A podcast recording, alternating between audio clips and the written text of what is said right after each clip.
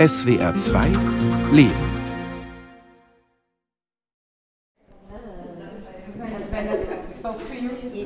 Zweiter August 2023, ein Mittwoch.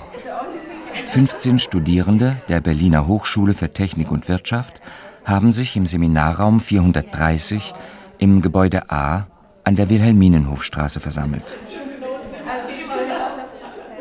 Maria Pacenius, die Lehrbeauftragte für Parfüm, gibt heute ihre letzte Seminarstunde in diesem Studienjahr. Eigentlich sind es Modedesigner, für die dieses Fach bestimmt ist. Und ich möchte ihnen beibringen, dass die Parfümerie vor der Mode steht. Maria ist selbstständige Parfümeurin. Die Idee für die Seminarreihe entstand vor einem Jahr auf der Neo Fashion in Berlin, einer Messe für NachwuchsdesignerInnen und Absolventen von Modeschulen im deutschsprachigen Raum. Ich hatte eine Studentin, Charlotte Goder, bei ihrer Bachelorarbeit geholfen. Und bei der Neo Fashion, da gab es die Designer, die eben nur einen Teil ihrer Kollektionen, höchstens sechs Kleidungsstücke ausgestellt haben. Und Charlotte Goder war die einzige, die ein Parfum mit ausgestellt hat. Das war so, dass die Besucher immer zuerst auf das Parfum zugingen es selbstverständlich auch sprühen durften und mit dem Parfum begriffen haben, was Charlotte mit ihrer Mode sagen wollte. Weil sie hat nicht erst die Modekollektion und dann das Parfüm kreiert, sondern umgekehrt. Sie hat das Parfüm zuerst mit mir zusammen kreiert und dann die Mode dem Parfüm angepasst.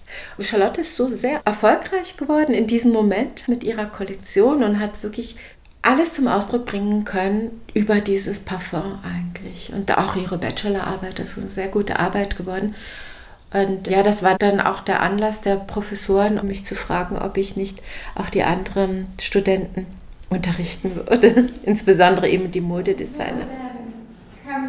Auch die Teilnehmer an Marias Seminar bekamen die Aufgabe, ein eigenes Parfüm zu kreieren. Nun werden die Ergebnisse ausgewertet. Benotet wurde das Parfüm, was wir selber hergestellt haben, also was wir zusammengemischt haben, die Verpackung und der Vortrag. Ich habe so ein Parfüm kreiert, was so ein bisschen wie so ein Sommerwald riechen soll. Da ist zum Beispiel drin Bergamotte, Bambus, Veilchen und vor allem Holzdüfte und Leder. Es riecht nicht süß, sondern eher so waldig. Und ich habe mich davor immer für Duft interessiert und auch schon meine Mama hat mir das immer so ein bisschen nahegelegt. Und als ich das dann mitbekommen habe, dass wir hier auch unsere eigenen Parfüms erstellen können, aber auch Hintergrundwissen erlangen können, hat mich das total interessiert und wollte dann einfach ein bisschen hinter die Kulissen blicken. Die Herstellung von Parfüm ist ein jahrtausendealtes Handwerk. Heute gibt es chemisch erzeugte Duftstoffe und industriell gezüchtete Parfümpflanzen. Zudem haben neue Ernte- und Verarbeitungstechniken die Parfümherstellung vereinfacht und damit deren Kosten gesenkt. Das kommt dem Wunsch vieler Menschen nach einem individuellen Duft entgegen. Bis vor 100 Jahren gingen die Menschen zum Parfümeur, um sich ein Parfüm mischen zu lassen. Also wie man zum Schneider ging, sich ein Kleidungsstück zu schneiden, ging man zum Parfümeur sich ein Parfüm mischen zu lassen. Und wer war dieser Parfümeur? Der Apotheker. Meistens war es der Apotheker. Maria Pacenius sieht sich in dieser Tradition. Wer zu ihr kommt, darf unter mehr als 300 Parfümextrakten jene Duftnoten auswählen, die ihm oder ihr am besten gefallen. Dabei lernen die Kunden und Kundinnen in kleinen Schritten, wie man sie kombiniert Schließlich erleben sie den Moment, in dem sie die eigene Parfümkreation in den Händen halten. Ich habe meinen Freund Sönke zu einer Fahrt nach Badeleben überredet. Dort wollen wir uns mit Maria treffen. Sie erwartet uns auf ihrem historischen Landgut, wo sie zusammen mit ihrem Mann lebt. Also wir befinden uns jetzt unter der alten Kastanie vor dem Pfarrhaus in Badeleben, dem ehemaligen Pfarrhaus von Badeleben. Der Ort Badeleben liegt in der Magdeburger Börde, umgeben von sanften Hügeln und Wald und einige Seen, wo man baden kann. Und Badeleben hat eine tausendjährige Geschichte. 1705 hat es einen Brand gegeben, wo das Dorf völlig abgebrannt ist. Es blieb nur noch die alte Burgruine übrig und auf diesen Resten der Burgruine wurde die Kirche St. Petrus aufgebaut. Ebenso ein Vierseitenhof, dessen Grundsteinlegung 1707 lag und auch das alte Pfarrhaus, in dem wir hier wohnen, mein Mann und ich, mit unserem Hund Ari, einem Alaskan Shepherd und im Moment zehn Schafen. Zunächst führt sie uns durch das ehemalige Pfarrhaus und das alte, unter Denkmalschutz stehende Gutshofgebäude. Das ist mein Arbeitszimmer. Da oben ist eine kleine Distille, mit der man Pflanzen extrahieren kann. Hier steht zum Teil der Alkohol, 96-prozentiger Alkohol.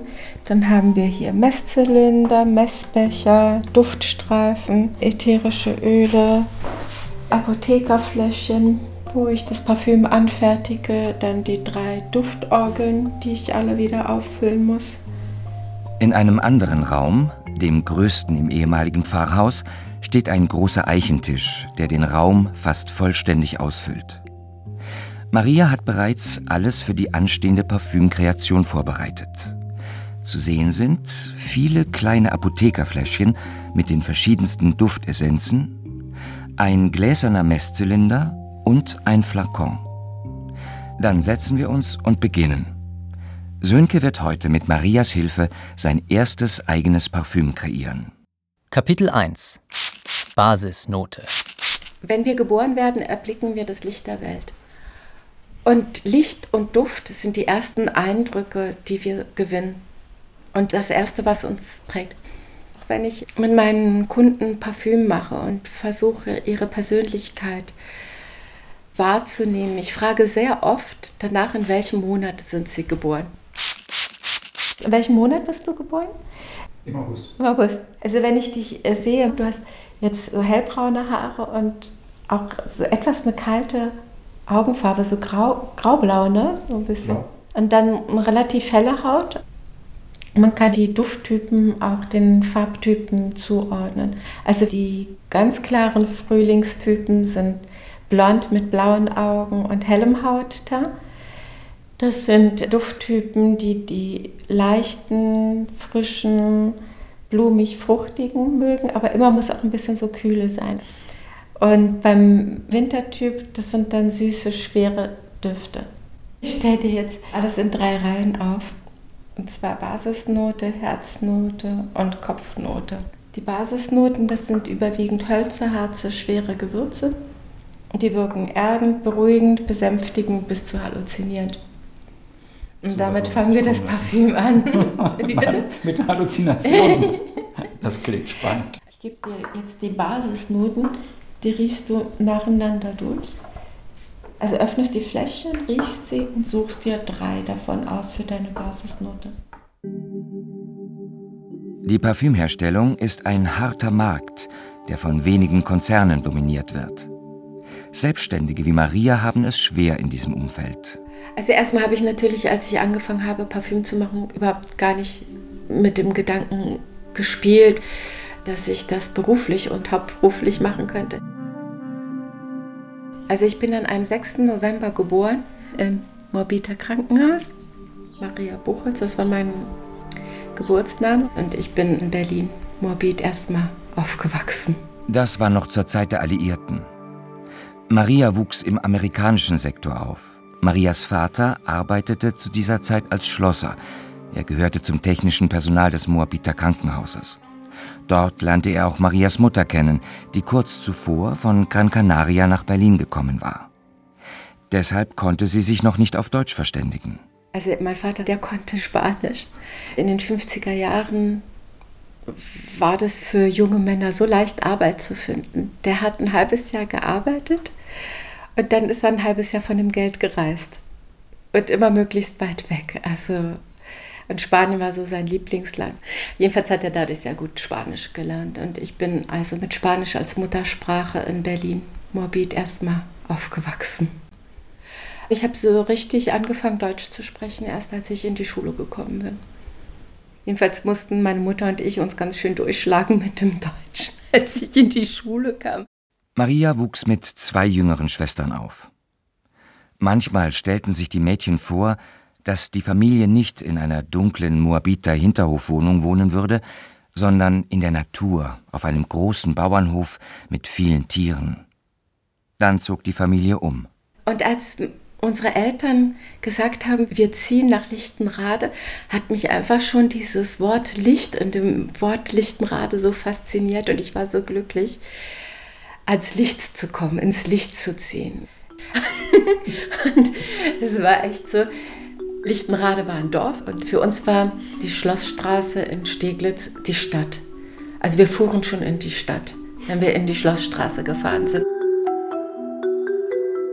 Und wenn wir dann schon an den Kudamm fahren konnten, dann war das die ganz große Stadt. Aus den Kaufhäusern roch es so stark raus nach diesen Päusen. Ich hatte schon als Zehnjährige eine ordentliche Galerie mit kleinen Parfümprübchen.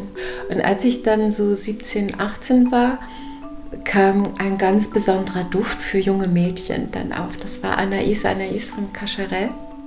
Und wenn ich das auf einer Party trug, wusste ich, dass ich immer einen Tanzpartner habe. Kapitel 2 Herznote Die Herznoten stehen für Persönlichkeit, also wirklich der Kern, der sehr für das Individuelle und sehr persönliche Parfüm steht. Also auch das Besondere an so einer Duftmischung ausmacht. Magst du Patchouli oder so etwas? Ich hole jetzt noch was raus. Holst du jetzt noch was aus dem Geheimfach, oder? Ja. Hier ist noch Rosenholz und Zeder. Und Patchouli. Oh, oh ja. Rosenholz, das knallt ganz gut. das ist Patchouli. Patchouli. Erinnert dich vielleicht auch noch an die, deine Studentenzeit. Aber nicht von Anfang der 90er, da rochen alle anders. Ach so, okay, weil es kommt nämlich wirklich sehr, sehr drauf an, ob du jetzt im Westen warst oder im Ich Osten. bin praktisch aus dem Osten in den Westen zum Studium gegangen. Ach so, ja, stimmt, das war ja Das 1990. war 1990, ja. Da ist, ja, hat sich die Welt für mich nochmal gedreht. Bei mir hat sie sich 1988 schon mal gedreht. Ich habe von der Wende überhaupt nichts mitgekriegt. Da war ich nämlich in Frankreich.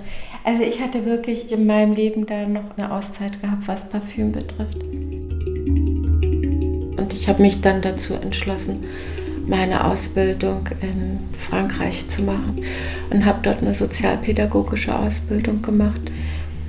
Das führte mich dazu, dass ich nach meiner Ausbildung erstmal als Betreuerin in einem Altersheim gearbeitet habe. Und als ich mich entschlossen habe, wieder nach Deutschland zurückzukommen, Berlin zurückzukommen, habe ich am Flughafen Orly mir wieder ein Parfum gekauft. Also 15 Jahre später wieder dasselbe. Anaïs Anaïs von Cacharel.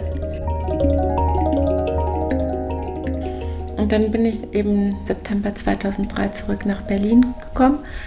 Es war ein bisschen schwierig, denn beruflich musste ich wirklich noch mal bei Null anfangen.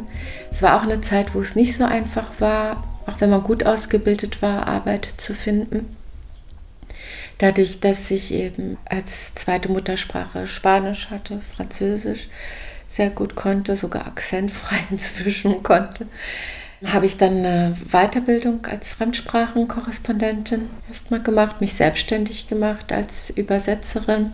Und dann habe ich in der Zeit geheiratet und den Namen meines Mannes angenommen, Pakenius. Und ist auch mein Markenname, weil der kommt wirklich nur sehr, sehr selten vor und man weiß, dass ich gemeint bin. Duftatelier Maria Pakenius.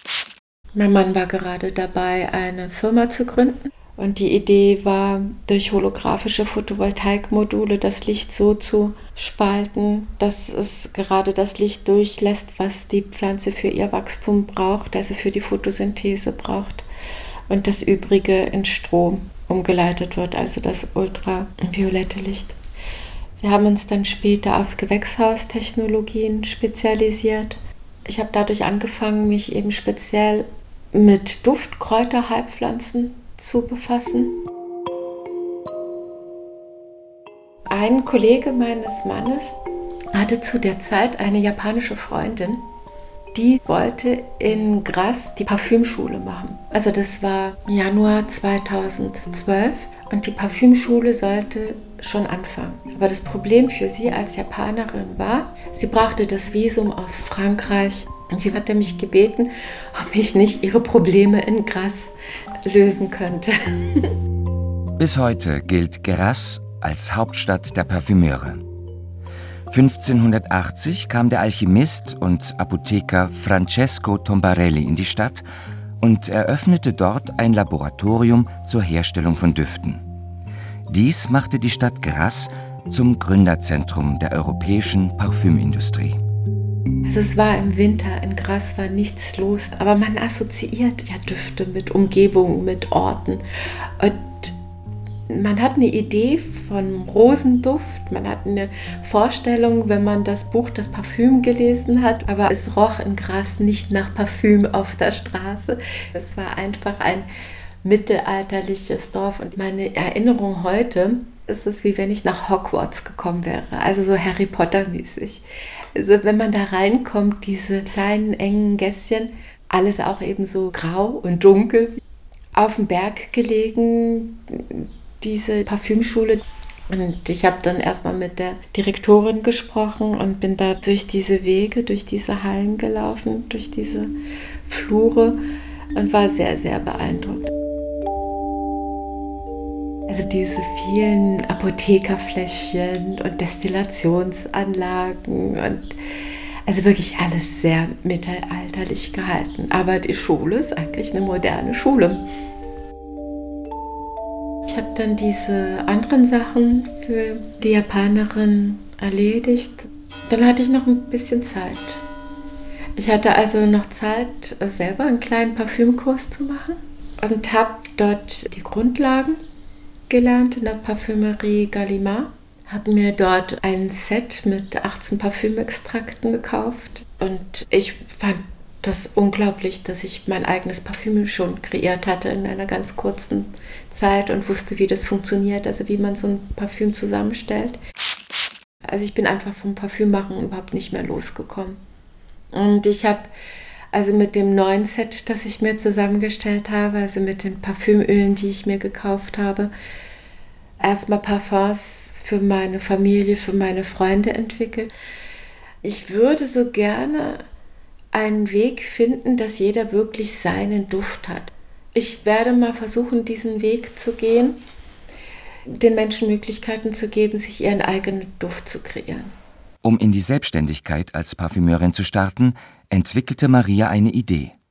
Über eine Vertriebsfirma bot sie Gutscheine für ihren ersten Parfümkurs an. Das war eigentlich nur zur Himmelfahrt 2012, um den Himmelfahrtstag herum, also es waren nur drei Tage in der dieser Deal geschaltet war, haben die 100 Gutscheine verkauft für meinen kleinen Parfümkurs. Ja, und dann hatte ich also 100 Kunden auf einmal. Mittlerweile arbeitet Maria Pacenius seit mehr als zehn Jahren erfolgreich als selbstständige Parfümeurin.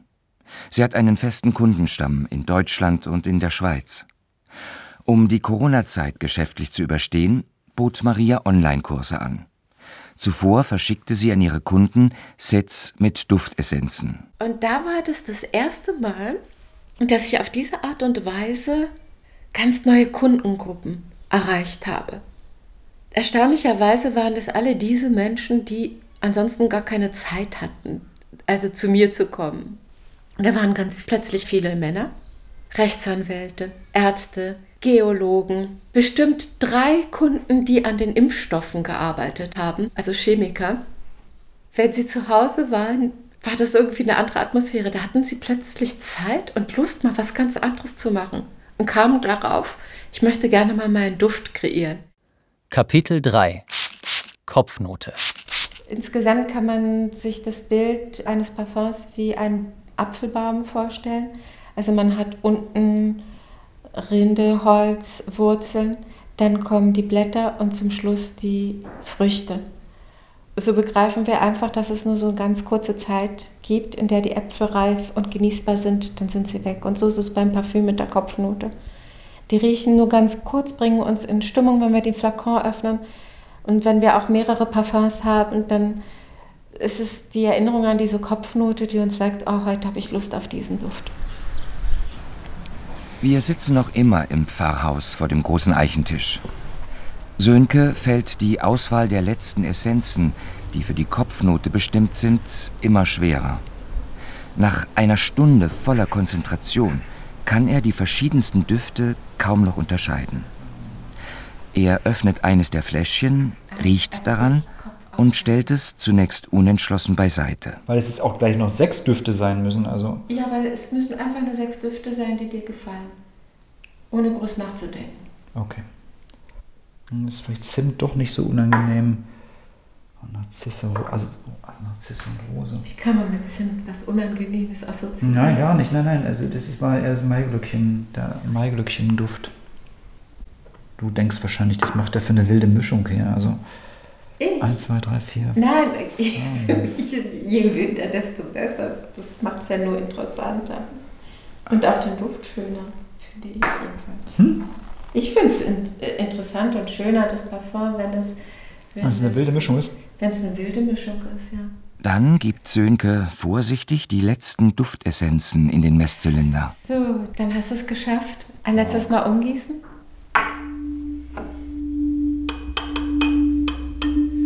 Vorsichtig wird die fertige Mischung in ein Flakon umgefüllt. Dann hält Sönke sein erstes eigenes Parfüm in den Händen. Und jetzt streichst du dir das dann auch auf die Haut. Am besten hier so auf das so. Handgelenk, wo die Haut dünn ist und pulsiert.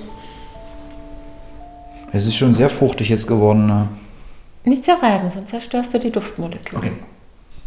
Lass mich mal auf deine Haut riechen. Hm, ich liebe ja vor allem den Zimt. Ist Ja, Zimt ist doch voll schön. Es ist eine wilde Mischung. Also, Ja, es ist aromatisch, ne? es ist würzig. Na, was sagst du? toll. Meine herzliche Gratulation. Ja, freue mich. Parfüm herzustellen ist eigentlich eine Kombinationssache. Also man kann physiologisch gesehen gar nicht so viel riechen, um zu sagen, dass man immer nur mit der Nase arbeiten würde.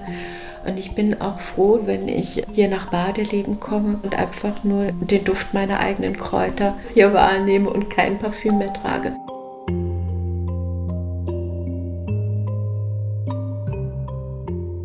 Also je mehr es einem gelingt, sich auch wieder von Parfüm abzulenken und von künstlichen Düften, die sie auch immer sind, auch wenn sie auch auf Pflanzenbasis sind, je mehr man es schafft, sich davon auch abzulenken und wieder loszulösen, desto besser kann man wieder riechen.